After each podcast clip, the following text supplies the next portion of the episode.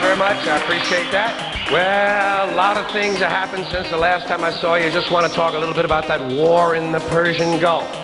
Big doings in the Persian Gulf. You know my favorite part of that war? It's the first war we ever had that was on every channel plus cable.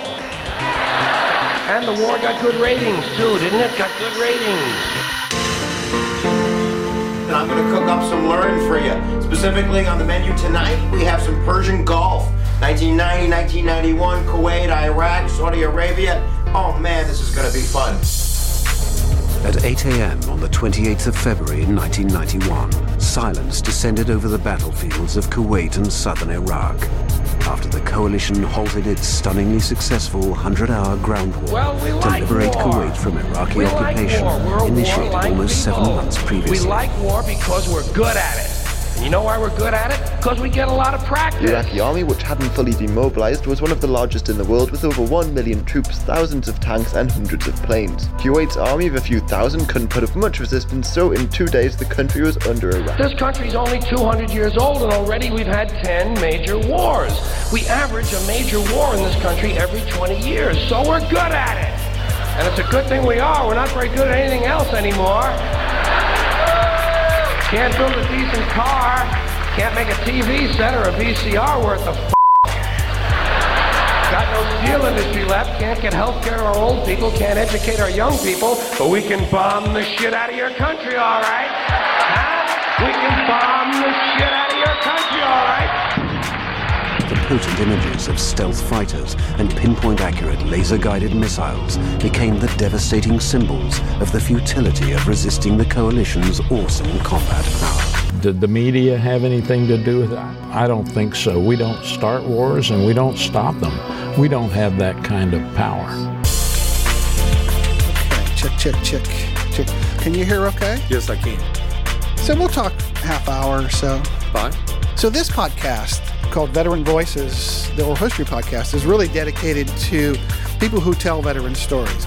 Authors, historians, painters, photographers. So we like to have people on who, who uh, tell stories in creative ways. So we talk about the telling of your stories, your some of your favorite stories. At the end, I always like to ask for advice from our guests for those out there who may want to write their own stories. Okay, ready? Ready when you are. Yes.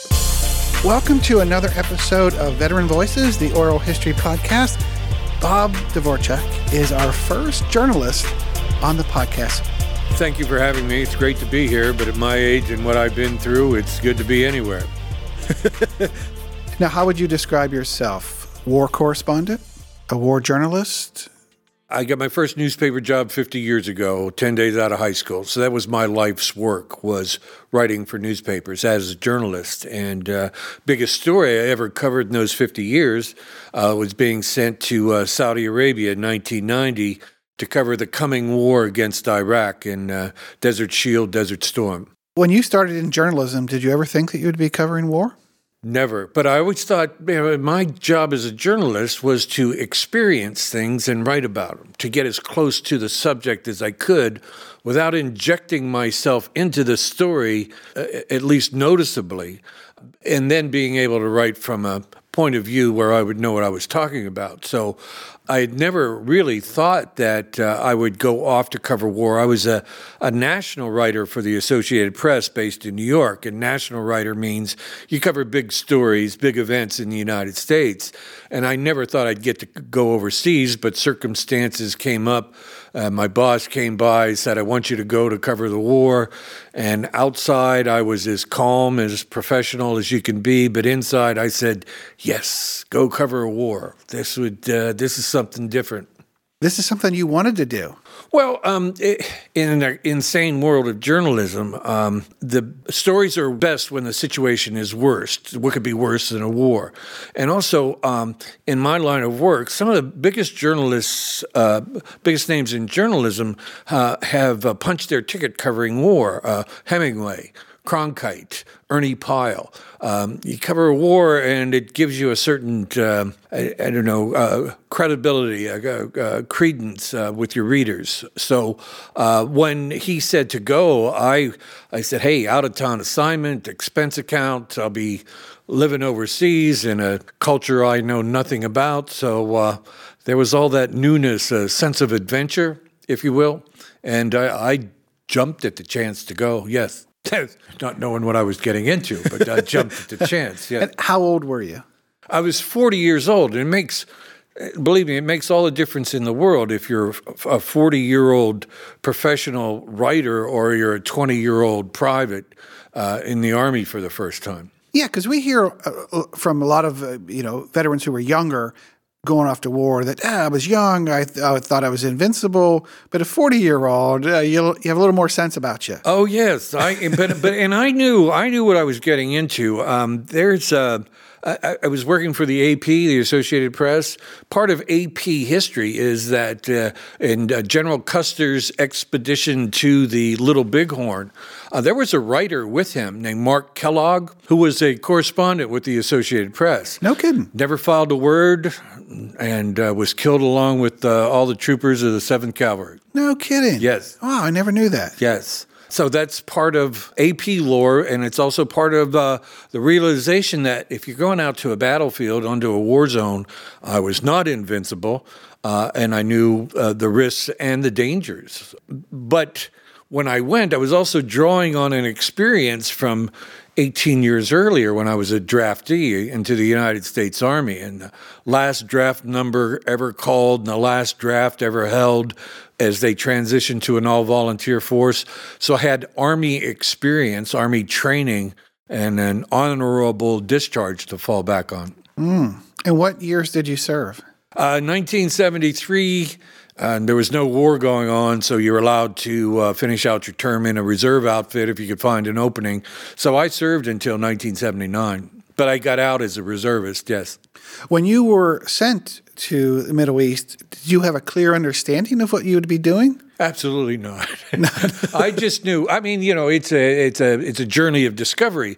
Um, my job was to get as close to it as I could, and I didn't know what uh, uh, that would entail at the time, but uh, I would, uh, you know, just push it and keep going. And uh, at the time, the uh, Pentagon and the news organizations, in their infinite wisdom, had uh, decided that uh, there would be so many journalists covering a war they couldn't possibly handle all of them on a battlefield. So they would select certain ones into a pool of reporters that would go out into the field, be assigned to a unit, and whatever they wrote or produced uh, would be sent back to a distribution center, and everybody could share that information. So uh, I would write something from the field and it would come back, and people in the Joint Information Bureau would look at it and then use it however they wanted to. Oh, interesting. So a field reporter. Yes. Now I have to just take you back one step. When when you were sent there, the assignment was get as close as you can and just report what you are finding, or was there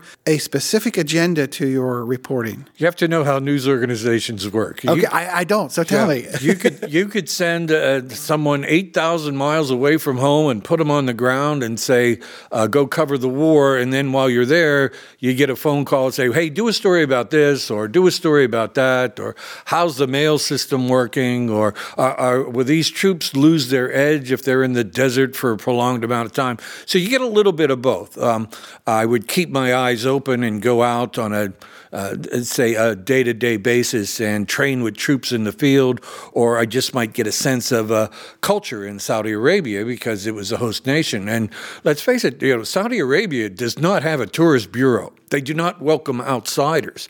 So this um, media credential that I had was a, a gateway into a different world, a veiled society, if you will. How many people get to meet the king of Saudi Arabia or visit the home of Islam? Um, you know, where the prophet, uh, peace be upon him, traveled the sands uh, in the camel caravans centuries before. I always describe it this way it's a little bit of the Old Testament, it's a little bit of the Quran, it's a little bit of a magic carpet ride, and it's a little bit Star Wars. It's Hollywood. So your press credentials were really a passport of sorts into this land, into this conflict, into the military, our military on the front lines there. Tell us a little bit about what that was like, being with the troops on the front lines. Well, uh, and, and during the buildup, I happened to, um, in the course of my job, I spent time with uh, uh, troops from every branch of the service. I trained with the Marine Corps. Uh, I was with the Navy. I did a tailhook landing on the carrier Saratoga and then a catapult assisted takeoff. That was my old ship. Is that right? Yeah. The Saratoga. Uh, you know, the, the, captain of the Saratoga is named Joe Mobley, and he was a Vietnam veteran. He spent five and a half years in one of those hellholes of a prison camp. He was shot down. You know, he stayed in because he believed in something bigger than himself he stayed in and said, Well, we're going to make this right. We're not going to repeat the same mistakes. And he took a, a carrier and a carrier battle group uh, into the Red Sea. Uh, uh, just one of those guys you remember. And uh, what's the uh, Saratoga's motto? Uh, unbeaten gamecock, undefeated. Invictus Gallus. Yeah, unbeaten gladiators, right? Uh, and that's the spirit you had on a ship. Uh, five acres of sovereign U.S. territory that can go anywhere in the world where there's water deep enough to take them, and it's a uh, a floating city that's designed to launch aircraft off the deck. So you trained with the Marines. It with, with the Navy, uh, trained with the Army, and uh, went through the things that the troops went through. Uh, you spend Thanksgiving in a foreign land. You spend Christmas away from home. Uh, you miss birthdays, anniversaries. You get a sense of, you know, just what uh, being deployed, uh, how it taxes the uh, young men and women that we send to, to do these things. And you know, boy, they missed home. And in a in a land like Saudi Arabia, you miss things like, you know, there's not a single bar, there's not a tavern, there's not a single movie theater basically they were uh, uh, living in a desert but also living in a cultural desert because there was nothing there that was familiar to them that you would find back home other than say the donut shops and the burger kings and the haagen-dazs ice cream shops and what year were you there? 1990. I got there October 20th, 1990. Now, did you have a like a military minder or a handler or a liaison that sort of guided you through this? Well, we had a uh, military desk where there would be public affairs officers that represented every branch of the service, and you would put your name on a list of, you know, I want to go out in the field and train with and if there was a certain training exercise scheduled that they could fit you in, the public affairs officer would gather you up along with uh, any number of other reporters interested in doing the same thing and escort you out into the field. Because talking about a place, uh, Saudi Arabia is big as the United States east of the Mississippi River. Uh, so it's a big place. And if you tried to find something in the middle of the desert where these army camps were or these marine camps were, you get lost. And you just uh, you, you just would never be able to function. So yes, we had escorts and guides that would uh, take us out into the field. Did you right away find compelling stories that you wanted to share and tell the audience back home? Absolutely, yes. Uh, you know, the, the, the, mere fact of somebody going out and training in the desert, uh, acclimatizing to a foreign environment where it's 120 degrees during the day, and uh, you have to drink canteen water uh, six quarts a day. And uh, the thing that hit me right away was how different the military had become from the time I was in it as a draftee. These were all volunteers. This was the all volunteer force it hit me right away that the uh, uh, the professionalism, the commitment, and the dedication of these people was uh, way beyond anything I saw after Vietnam, when uh, really a demoralizing period of time uh, for the U.S. military. Interesting, and the technology must have changed too. Yeah, they have uh, much more efficient ways of uh, getting the job done, and that means killing people. Yeah, the weaponry was uh, incredible uh, laser beams and uh, computerization and uh, the uh, lethality of the, the weapons that they had developed was, was impressive. How did you get your stories back to the pool? Through deft maneuvering on my part. I got on combat media pool number one signed to the U.S. Army. They called my name on a bus and they said, You're with the 82nd Airborne Division. And I said, Oh, this is great.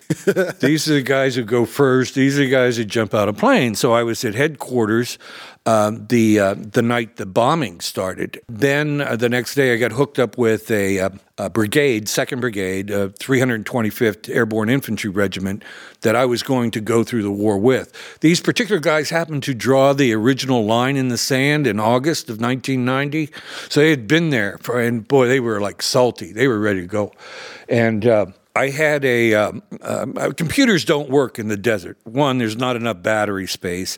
Two, they don't take well to sand. So I had a manual portable typewriter, and I called it my Combat Olivetti. And I would type up stories on a sheet of paper hand them to a censor to check for operational security because I had promised to abide by operational security. They would check it, put it in a pouch. They'd put a pouch into a Humvee and drive it to an airbase, then fly it back to the Media Information Center. And uh, I found out after the war that the average amount of time for a story to come back from the front was three days, which was the average in the American Civil War. Wow. and it, things happen a lot faster in this particular war. So um, that was my uh, link to the world was my portable manual typewriter, just like Ernie Pyle. And uh, on the other end, the only thing I had to stay in touch with uh, current events was a uh, shortwave radio that picked up uh, BBC broadcasts on the hour. So we'd listen to the news as often as we could and be out there. Uh, you know, a, a, soldier's point of view is what he can see from his own foxhole. So the whole uh, rest of the universe does not exist, and for good reason. All you're focused on is what's in front of you and around you. Um, so, and it's it's easy to become become disconnected from everything else, especially out in the desert, because there's this magnificent desolation, and you feel like you're the a grain of sand in this. Uh, uh, they called it the sandbox. They called it lots of names, but one of them was the sandbox. That was their favorite favorite name for it. Did you feel the sort of um, breath of censorship down your neck when you were reporting? It's common sense, right? You don't write anything that's going to get any of them uh, put them in harm's way or c- get them killed or get yourself killed. So, uh, yeah, you can't say where you are and what you're doing and what you're going to be doing next. But, but you can still convey a sense of what's going through a soldier's mind in the day to day. The only time I got censored was by. was by a chaplain because I wrote about Sunday religious services after the bombing had started and before we moved up to a tactical assembly area, and uh, one of the general orders in the army was uh, no chaplains were allowed to give on the record interviews to journalists as uh, uh to uh, abide by Saudi sensibilities because they only recognize one religion, which is Islam. But if they practice your own religion inside your tent, as it were, uh, they didn't have any problem with that, just as long as you didn't proselytize it. So the only time I got censored was was writing about a relig- about Sunday mass, um, Sunday church services. How interesting. Yes. and you learn. I mean, you learn to what you can get, what you can put in the story, and what's going to be. Uh, there's a lot of self censorship that goes into that, but I I did not have any problem trying to pass military secrets into uh, any of my stories. It just wasn't going to happen. And what was the attitude of the soldiers around you with this, you know, press guy here? Did you get a sense that you were in the way, or were they welcoming, accepting, helping? They uh, accept you the way they accept getting up at five thirty in the morning. Um, I remember when I when I joined this particular brigade, this unit, and the colonel gave me my airborne, uh, 82nd Airborne patches. And uh, I was sleeping in a warehouse of 700 par- paratroopers who had just gotten the word they're going north and they're going to get into it, okay? And uh, you get some quizzical looks like, who's this uh, Pogue uh, typing stories up on his cot? And um, it's happened five or six times, so it's more than apocryphal. And the guy would say, um, he said, let me ask you something. Did you volunteer to do this or did they order you? And he said, well, they asked me to come, but it's the biggest story in the world, so I wouldn't have missed it for anything. Okay, um, are you getting any extra money to be here? No, no, but uh, they did, my company did double the indemnity on my life insurance policy. Where's your weapon? I said, well, under the Geneva Conventions, I'm a civilian in the company of the military, so I have this ID card that identifies me as such. I have a portable typewriter and these notebooks, so, uh, you know, I'm not allowed to carry a weapon. If we jump, Are you going to jump too? Oh, absolutely. Yeah, I'm supposed to go where you go and do whatever you do. Uh, uh, so, uh, some guys in uh, uh, Cronkite did a, a, glider landing in uh, World War II, and some guys in Korea actually did combat jumps. So, so yeah, I go where you go. And they said, okay, let me get this straight. You don't have to be here. You're not getting any extra money. We're going to war, and you don't have a weapon. And if we jump, you're going to jump too damn, mister, you're crazier than us. so that's one of my favorite stories from uh, from back then. Yeah.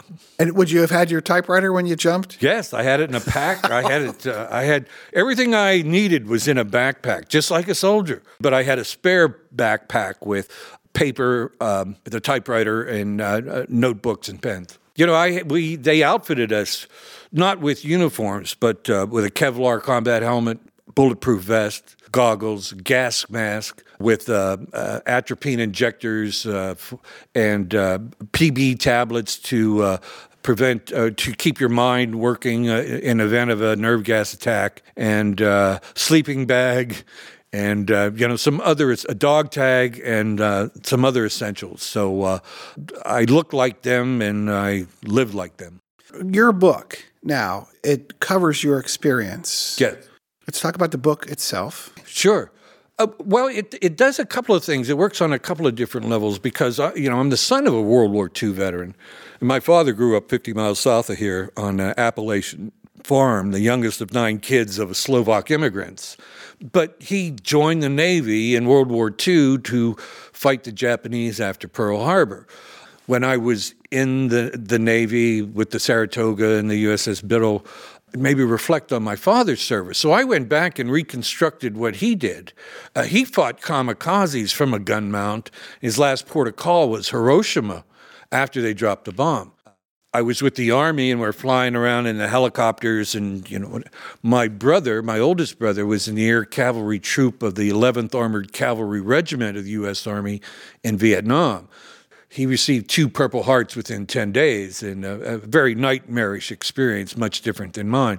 I wrote a chapter about him and what that was like because, uh, you know, one of the themes of this is uh, um, you know, I don't know if it was uh, George Santayana who said it or Plato that only the dead know the end of war. But my drill sergeant in basic training said uh, uh, Vietnam was over. He said, Don't worry, maggot. He said, Wars are like buses, there's always another one coming along. So there was this continuity of uh, we think we get into these and we're going to uh, uh, this will be it. We're going to take care of it once and for all. It just doesn't work like that. Um, my own personal journey was like a, the deeper you get into the desert and the deeper you get into this commitment, uh, the more uh, real it gets the more you can empathize with the people at the ground level who are involved in these things, and uh, you just get a sense of being swept along in it until that moment of truth comes. You recently had a book signing, a presentation at Soldiers and Sailors Memorial Hall. What an honor, but it was also humbling. Uh, you know, you know, this is the uh, to be uh, my brother it has been inducted into Soldiers and Sailors in the Hall of Valor. He was awarded a Distinguished Flying Cross, which was a little odd because he's not a pilot, but that's a long story. And um, Soldiers and Sailors has been honoring every branch of the service since the Civil War in Pittsburgh. It's like Pittsburgh's Valhalla. The uh, walkway that leads up to Soldiers and Sailors is Matthew Ridgway Boulevard, one of the finest combat officers this country ever produced, was once the commanding general of the 82nd Airborne in World War II uh, during the Normandy and Market Garden days. And he's buried in um, Fox Chapel. So I have this connection uh, there was he has his 82nd Airborne uh, flag that he flew at his headquarters, and this is also the 100th anniversary of the founding of the 82nd back in World War One as an infantry division. Sergeant Alvin York's old outfit was the 82nd, uh, they, and that's where they got the name All Americans because somebody noticed that their ranks were filled with people from every state in the 48 states at the time. So the, the, hence the name All Americans and the uh, patch AA. So if I could take you back to the, the soldiers and sailors event, you said that was humbling.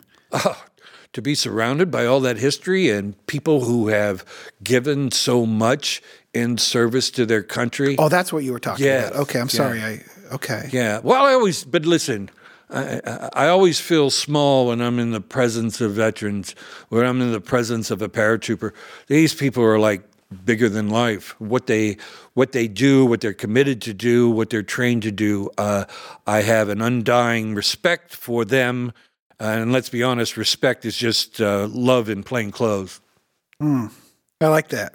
So I love them like brothers, and uh, there are airborne paratroopers who call me brother, and I think that's the greatest honor I could ever receive in my professional life. Drive on. The name of the, your book. How was the reception? Oh, it's been really good, especially what's been most uh, heartening um, and most uh, rewarding on uh, f- for me is that uh, the uh, uh, infantry, the grunts, the guys who went through this war read it and said, "Hey, you nailed it. That was so real. I could feel the cold on my cheek." Uh, you know those cold desert nights, or feel the heat. Uh, I could, I have the grit in my teeth. You, I just can't believe how you captured it so realistically. So, um, you know that tells me that uh, I did my, that was my job, and two that uh, there's no embellishment needed in anything like that. Uh, you know, we, you know, there's the Brian Williams story about making stuff up about you know being shot at or everything. I didn't have to make anything up. I went through this with them and uh, uh, went through some of the same deprivations uh, uh, and suffering that they did while they were out there by by living in the desert. So um, that was uh, that's been the most heartening thing to me, and also that it it's kind of like you know enough time has passed that you can reflect and look back on it, and, uh, and we're still there. Uh, how did that happen? You know, because we thought this was maybe the greatest military victory uh, that could uh, possibly have occurred, and yet uh, somehow the politics uh, uh, gets involved and they keep sending us back. But the reception has been heartwarming, and you always breathe a sigh of relief. You know, if you're writing about somebody, and it's a very personal story. I opened up a, it's part confessional, part memoir, uh, but you never know how it's going to be received by others who were there and say. Uh, you know, they might say, "Oh, you know, that just goes way off on track." I said, "No, no, no. This was real. This was what it was really like." One of the veterans that we've interviewed wrote a memoir, and he said uh, for years he never thought about his own story. It got to him. He sat down, and he didn't. When he got up three months later, he had a book written. How was the process of writing this book? Was it cathartic? Was it a struggle at moments? Can't be cathartic unless it is a struggle. Uh, it was. Uh, uh, I tried to bury it. I said, "Oh, you know, I just put it behind me." I had these, kept all these this material in notebooks, and nobody wanted to hear it when it's over. But I didn't throw it away. I kept it, and it there was something that gnawed at me this whole time. It's like not a day went by where I didn't think of something that didn't happen over there. So the only way to make peace with this thing was to sit down and write it from the start. Now, I've made a living. Uh, my craft is keep yourself out of the story. But this was different. This was a book, this was a journal. So I had to tell my story in order to tell their story. So uh, this was a, a, a, departure for me in that sense. So it's, it's very difficult to sit down and write it um, write it out because you have to go through it all over again. That means you drudge up all of this pain and suffering and you know whatever else. But to get it out, it's like uh, taking a 25 pound rock out of your rucksack. It's a, a burden is lifted, and it is very. Uh, I found it uh, healing and cathartic to be able to just get it out. As imperfect as it might be, um, there it is. What were some highlights of the process? Were there moments that you just said, "Oh, I had forgotten about this story, and oh, I'm just so glad I can, you know, get this out"? Were there th- those moments? Yes, there were. I had a general outline of you know where I was and what I was doing, but then I'd run across something that either made me laugh or reminded me of something uh, you know offbeat. Uh, you know, in the in the course of uh, uh, it, one time, uh, one of the photographers wanted to take a picture of these uh, hubbly bubbly pipes, the hookahs. Uh, it's a water pipe, and you smoke a brick of Turkish tobacco. Well, they have a lab. They don't have sports bars, so they have smoke shops. Oh, he took a picture that we decided to get. We were going to get a. A smoke, and I'm laying on the um, Arabian cushions on a rug, and you know, uh, uh, puffing on this tobacco, and he takes a hit that you can't believe. And I said, Dave, take it easy on that stuff. That's Turkish tobacco. That's pretty strong. And he said, this is hash. I'm getting a buzz. I said, No, no, no. You're not getting a buzz. That's not hash. They'd cut our hands off, and this is Saudi Arabia. Well, anyhow, he proceeded to smoke this thing in about 30 seconds, and he turned white. Then he turned green, and he started to, he was going to throw up. And I said, Whatever you do, don't throw up. You'll get us in trouble. I said, Take your t shirt and tie it around your mouth. So he did. And just and as soon as I could get him standing up and get him out of, and people were laughing at us and everything else. Paid for everything, paid for the damages, threw him in the car and drove back to uh, base, which was two hours away, listening to uh, Jimi Hendrix on the uh, on the cassette player. Uh, great. One one of the great things about Saudi Arabia super, super highways. I mean, six, three lanes in each direction, divided highways, no hills, no weather, so there's no potholes, and there's no speed limits. You can do 220 uh, clicks per hour, and uh, there's no state police to stop you. It's it's wild. But, but yeah, I, I, mean, I'll remember uh, a Thanksgiving day spent with the Marines, and uh, you know, you're eating your turkey in the field on a paper plate in the shade of a Humvee, and the chaplain comes around and uh, uh, they doff their uh, their boonie hats and sing uh, "America" a cappella, and uh, you know, it'll make you cry, you know, because the further you're away from home, the more you appreciate the things we have in this country. And then on um, uh, Christmas Eve, there was a uh, the 82nd Airborne went on a five mile run. They called it a Jingle Bell Jog. It was their duty day, but they had Santa Claus handing out gifts out of a hefty trash bag. You know, razors, socks, yo-yos. You know, everybody got something, so they didn't feel left out. And uh, to see these guys mark Christmas in a foreign land that doesn't that recognizes Jesus as a prophet but not as a religious figure, uh, and to uh, you get away from all the trappings, the commercialism of Christmas, and uh, you find out uh, what Christmas really means to people inside. Found that uh, to, be moving, um, and, and, I could tell you any number of stories about uh, personal interactions and what people were thinking and what they were going through as they prepared for what is just, let's face it, a pretty grim business. They're going to war. Sure, that's that's a grim business. Yeah, yeah. yeah. And where can people find your book? There are several ways. It's on the Barnes and Noble website, Amazon website, or if you uh, go to my Facebook page, Drive On. The, the, links are there. Or if you email me, uh, I'll uh, make sure you get an autographed copy, and uh, um, you know with uh, with the shipping and the state sales tax and everything. So you want to go ahead and put your email out? Yeah, B Dvorchak, D V O R C H A K. It looks like in the army they called me alphabet, so it's B Dvorchak at msn.com. I always like to ask my guests for advice for those in our audience who have veterans in their families or veterans in their communities, and they know that there's a story there and they want to capture that story. Now, you're an accomplished journalist, writer, author. From your perspective and your experience, what advice would you give someone who wants to uh, tell a veteran story? The frustration is in trying to tell it all at once if you could tweet it out in 140 characters, that would be easy and you'd be done with it. Uh, uh, but but you can't because it takes time to uh, lay the foundation in the background. So it's real simple. Start in the beginning, go through the middle, and finish at the end. It's the beginning and the middle uh, and the end. Um, and especially with a, um, a war story, a veteran story, people are different before they go over than when they come back. So try to explain what the person was before military service or going into military service, what they went through, and how that changed them. So there is a, you know, when you think of the basic concepts of literature, I was a literature major.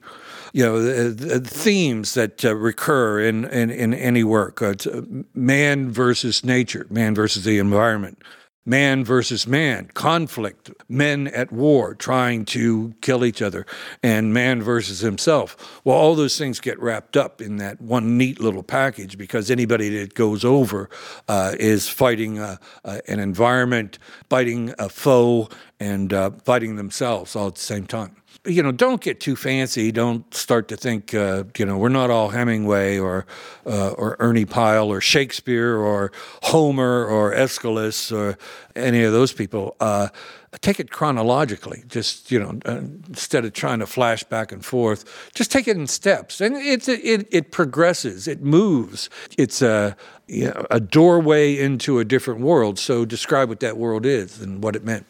That's great advice. That's probably the most detailed literary Listen, advice. I learned the hard way. Uh, there were times I would sit there and say, "You, what are you doing? You, how did you ever be so stupid enough to do something? Think you could write?" And it's uh, it's it's frustrating. It's uh, good writing is easy. Uh, you sit down at the keyboard, open a vein, and then you bleed all over the keys. It's uh, and and the human mind. The human mind is a wonderful organ uh, it starts to work before you're born and doesn't stop till you sit down and try to write a book. well, that's a great note to end on. Bob, thank you so much for being on the podcast today. I think that our audience will appreciate your story, your advice, of course. Personally, I like the story about the typewriter. That's, yeah. a, that's a favorite of mine. I, I just can't imagine. I still have it, you know. You do? Yeah, yeah, I kept it. I, I saved all kinds of stuff from there. And one souvenir memento that I did keep. I got a, a jar of dirt from Iraq, and I put it in a, and it's a, uh, a jar of instant coffee that has Arabic writing on it, uh, just to prove that I was there. And if you see a movie like Saving Private Ryan, Sergeant scoops up dirt on Normandy Beach, and it goes with his North Africa and Sicily jars to prove he was there. I, I don't know, because part of you stays there part of over there comes home with you. It's, uh, it's the way it works. Great. Thanks, Bob.